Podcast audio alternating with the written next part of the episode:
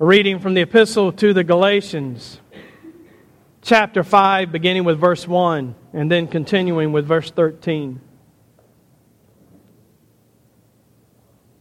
For freedom, Christ has set us free.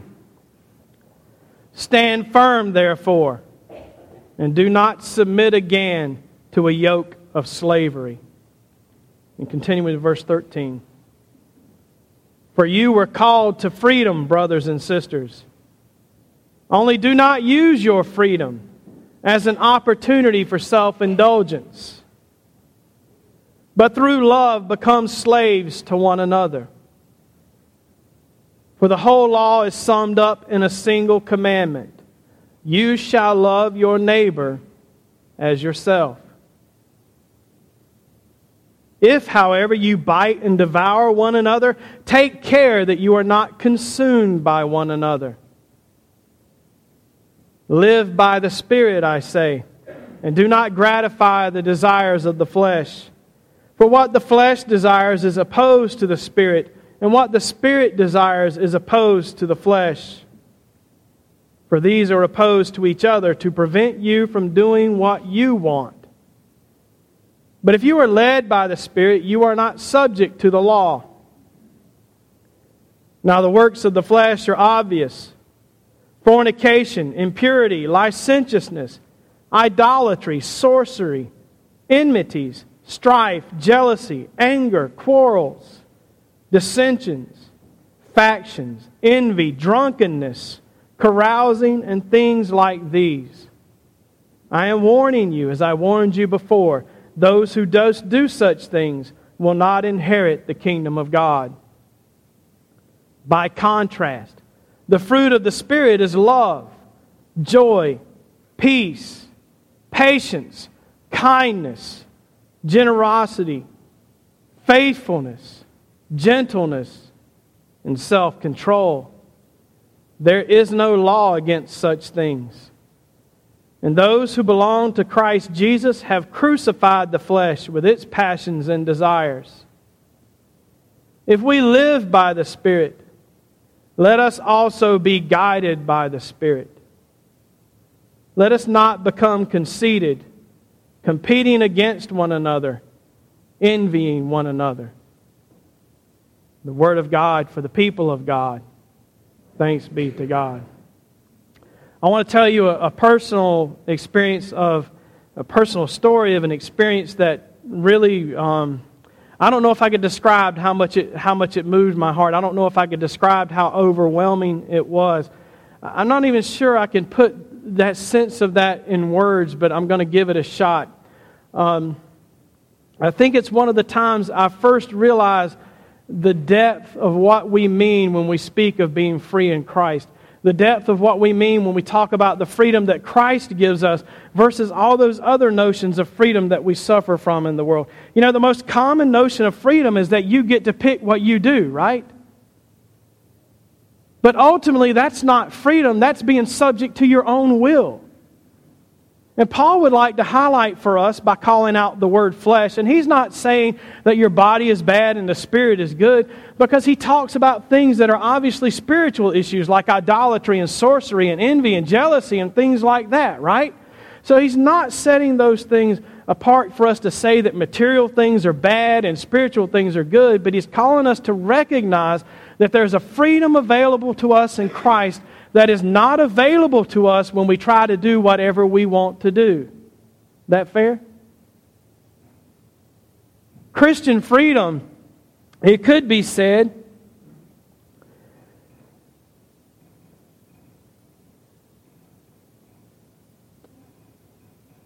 is spirit living, spirit centered living instead of self centered living.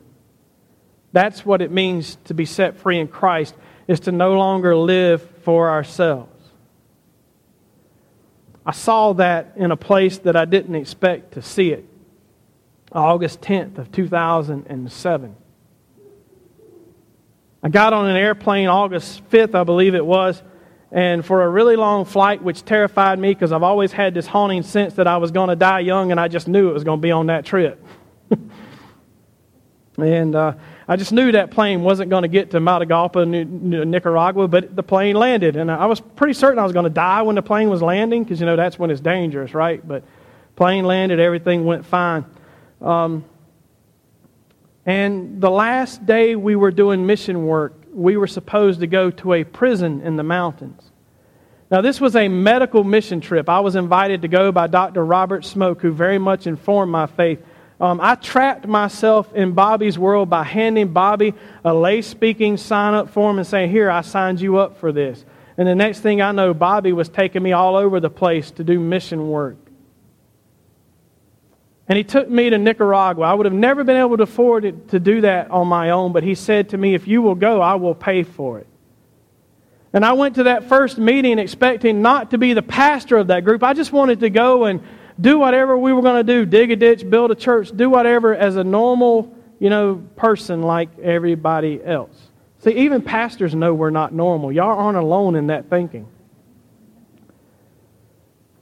And the next thing I knew, the Carolyn Dennis, who was leading it, found out I was a pastor, appointed me spiritual director of the trip, and everything that I thought would happen with it just unfolded. I had this delicately planned house of cards that collapsed on the table in front of me. And the next thing I know, I'm sitting in the group room of the house we were staying in in Nicaragua. And the hostess, the woman who had opened her house, to this mission organization called El Ayudante, which means the servant. She had opened her home to people from that group to come and live with them as a base of operations. She came to me that Wednesday night and said, When we go to the prison tomorrow, you're going to preach. And I said, Huh? now, I normally like to have plenty of preparation under my belt. I want to get out my little Greek Bible and my Greek stuff and read a little bit there, and I want to read this word, that word, and read a commentary too. I want to have some sense of what the text means. I want to struggle with it a little bit, you know. I want to show up and sound smart. You hear what I'm saying to you? That's a confession. That's called pride. That's sinful. It's right to laugh at that. I had no such chance. All I got was an opportunity to show up and be me in front of a bunch of people that, for all I knew, would like to kill me. She said, You're going to preach. I said, Huh? oh, no, no, you're going to preach. I said, Okay. Guess what you do, right? this is how she looked at me. Said, Oh, yeah, yeah. I was terrified. And I got to thinking about what I would want to hear if I was stuck in that kind of prison. Because listen, this wasn't one of these Taj Mahals we build, it's up on the top of the mountain. And if you're laying around in the streets of Nicaragua in the Matagalpa area and you're drunk or you're high and you can't get up, there's a truck that will come around with you. And people will get out of that truck and pick you up and put you in the tailgate of that truck, in the bed of that truck, and haul you to that prison. And they will rehab you and clean you up. There were people there who had committed murder in the United States, had been deported and sent to that place. They had been caught in drug trades. The Mosquito Coast of Nicaragua was one of the most infamous drug trade places in the world. There were people that had been caught bringing drugs into the United States, had been put in this prison, and the more I heard, the more terrified I became. And then I realized I don't speak Spanish. and she wants me to preach.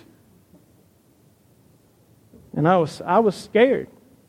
And I got to thinking, and I remembered reading in Eugene Peterson's paraphrase of the Bible, the message from Ephesians 1, and he's saying that we, in Christ, we are abundantly free.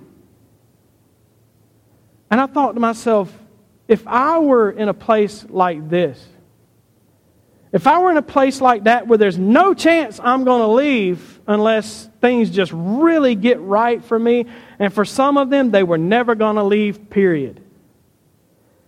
And they weren't living in nice little barracks with cable TV. They were living in split bamboo huts that were covered with plastic.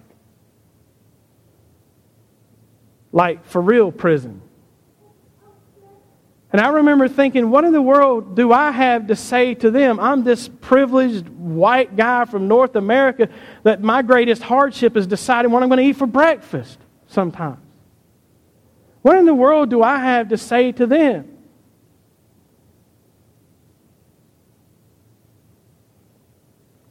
And I remember standing in front of those people and telling them that Christ could offer them freedom, and they exploded with joy. People that had no reason to be happy. None. Some of them were infected with bug bites you wouldn't believe, sores all over them. It was horrible. We were there treating them, and I was handing out Tootsie Rolls left and right because I felt so sorry for them. Praying with them and holding them. And when I started preaching, I would say a sentence, and the hostess, she would translate it, and I would say another sentence, and they would go nuts. And I was wondering if she was saying what I was saying, you know? I said, Really? And then I realized that what they were hearing was that they're already free. They don't need any other freedom than the freedom Christ gives them. And the freedom Christ gives them, they were experiencing that in that place as they held one another up. You could see them standing there in front of me, arm to arm, under this little thing that was maybe half the size of our sanctuary with four times as many people as are here today standing there shoulder to shoulder, arm to arm, holding each other up, some of them crying, some of them yelling, some of them happy, some of them sad, overjoyed, holding each other up literally. And I got the sense that their whole experience of this place had been if they come here and they meet Christ, Christ teaches them to love one another and they experience a community of freedom even though they can't leave the prison. How bizarre is that? And I got my first taste of what Paul means when he says to us, Your freedom does not exist in being able to do whatever you want to do. Your freedom exists in living with the Spirit's call on your life to follow after Christ.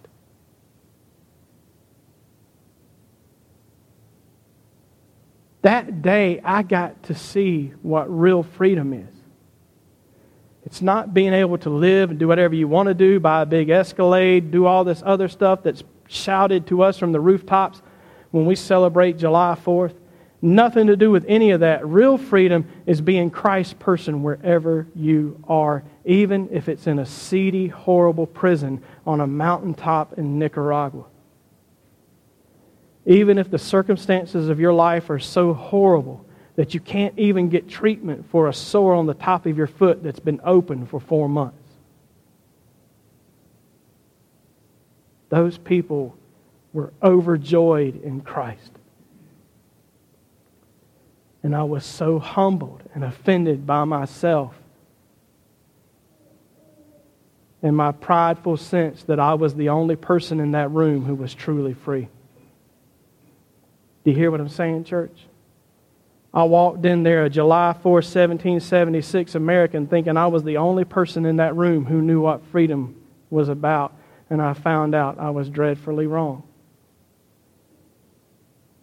They understood freedom better than I ever will. Because the only freedom they had was the only freedom that mattered being free to love Christ and love their neighbor as themselves. It was astounding. And it reminds me that when Moses went to Pharaoh to get the Hebrew people out of slavery to Egypt, he didn't say to Pharaoh, Pharaoh, let my people go so that they can go out and do whatever they want to do, be determinate, work the job they want, do all those things, be whoever they want to be. What Moses said, God said to Pharaoh, was, Let my people go so that they may serve me. And that same message the apostle shares with us this morning. We're set free for freedom, to be free in Christ. Not to turn our backs and go back into the slavery we were once in. Not to live for our flesh, live for ourselves, live for our own will, do whatever we want, but to do what Christ wants. Which is to love the unlovable and love the neighbor, even as we talked about before Sunday school this morning, even the neighbor you built a fence so you didn't have to see anymore. Even our bad neighbors. Christian freedom is a change of masters. Christian freedom comes when we stop living for ourselves and live for Christ.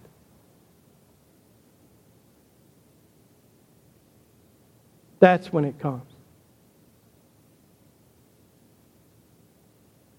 Over and over, some Christian teachers like to stand up and talk about if we follow Christ, we get all this stuff we want. You know, go pick up a Joel Osteen book and read it and ask yourself if that lines up with all the martyrs who've been put to death throughout history in Christianity. Ask yourself if it lines up with Christians in a prison. Ask yourself if it looks like your own faith in your own life. None of us have those polished lives that people like him sell to us. We all have hard edges in our lives. We all have suffering in our lives. We all have things that we struggle in our lives. And the best thing that we can do is admit it, admit it, ask for help with it, ask the church to help us bear it, bear one another up toward Christ so that we can be set free to be obedient to Christ. Because that is what it truly looks like to be free. That's what it looks like to have your best life yet. It's not to have your life at all, but to lose it and have instead the life of Christ.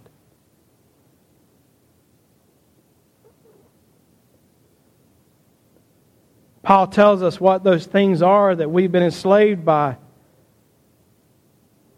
And they're like a laundry list of American problems. I will never forget being in training for foster care and having this woman tell us the things that some parents have done to their children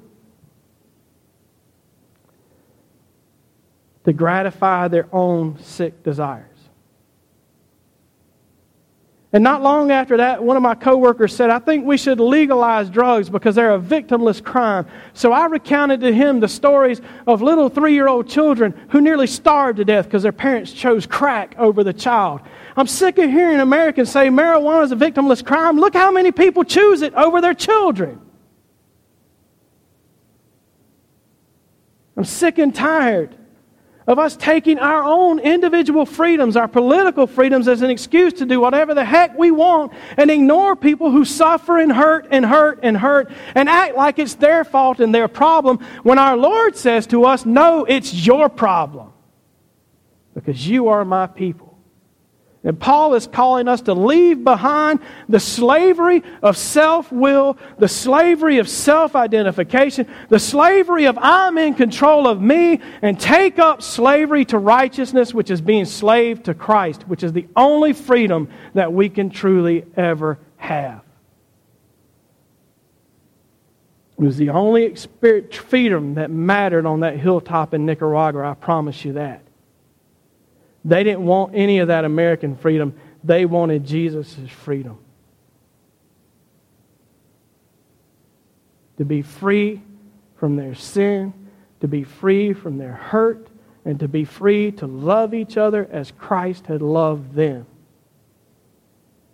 I was so overwhelmed by those people that day that my last words to them were, I will see you at the feet of Christ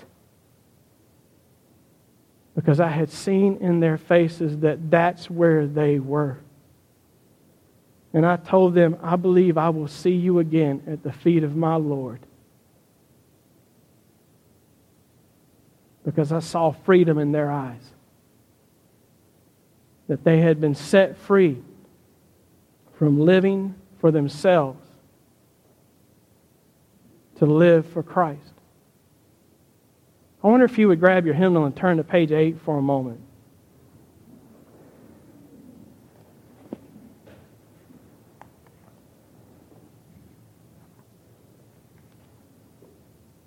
Paul tells us that the contrariness that comes to us through Christ is that we can be a people of love, a people of hope, a people of joy, a people of peace a people of patience and kindness and generosity and faithfulness. and self control and gentleness. And he tells us that this is the gift, the fruit of the Spirit, not fruits, but a fruit. The fruit of the Holy Spirit in our lives is those things. That's what's available to us. To be people who are infected with love so greatly that it defines us as who we are. And the only thing that stands between us and that is confessing our sin and seeking to be free of it. And I want to point out to you words that we say every first Sunday when we come to the Lord's table. A confession that we make. And I wonder if you would join me as I confess my sin before you and ask God to free me for joyful obedience. For that, dear ones, is the freedom I truly want and the freedom that I hope you want. Would you join me in confessing our sin? Merciful God, we confess that we have not loved you with our whole heart. We have failed to be an obedient church. We have not done your will. We have broken your law. We have rebelled against your love. We have not loved our neighbors, and we have not heard the cry of the needy. Forgive us, we pray. Free us for joyful obedience through Jesus Christ our Lord. Amen. Hear the good news. Christ died for us while we were yet sinners. That proves God's love toward us. In the name of Jesus Christ, you are forgiven. Glory to God. Amen.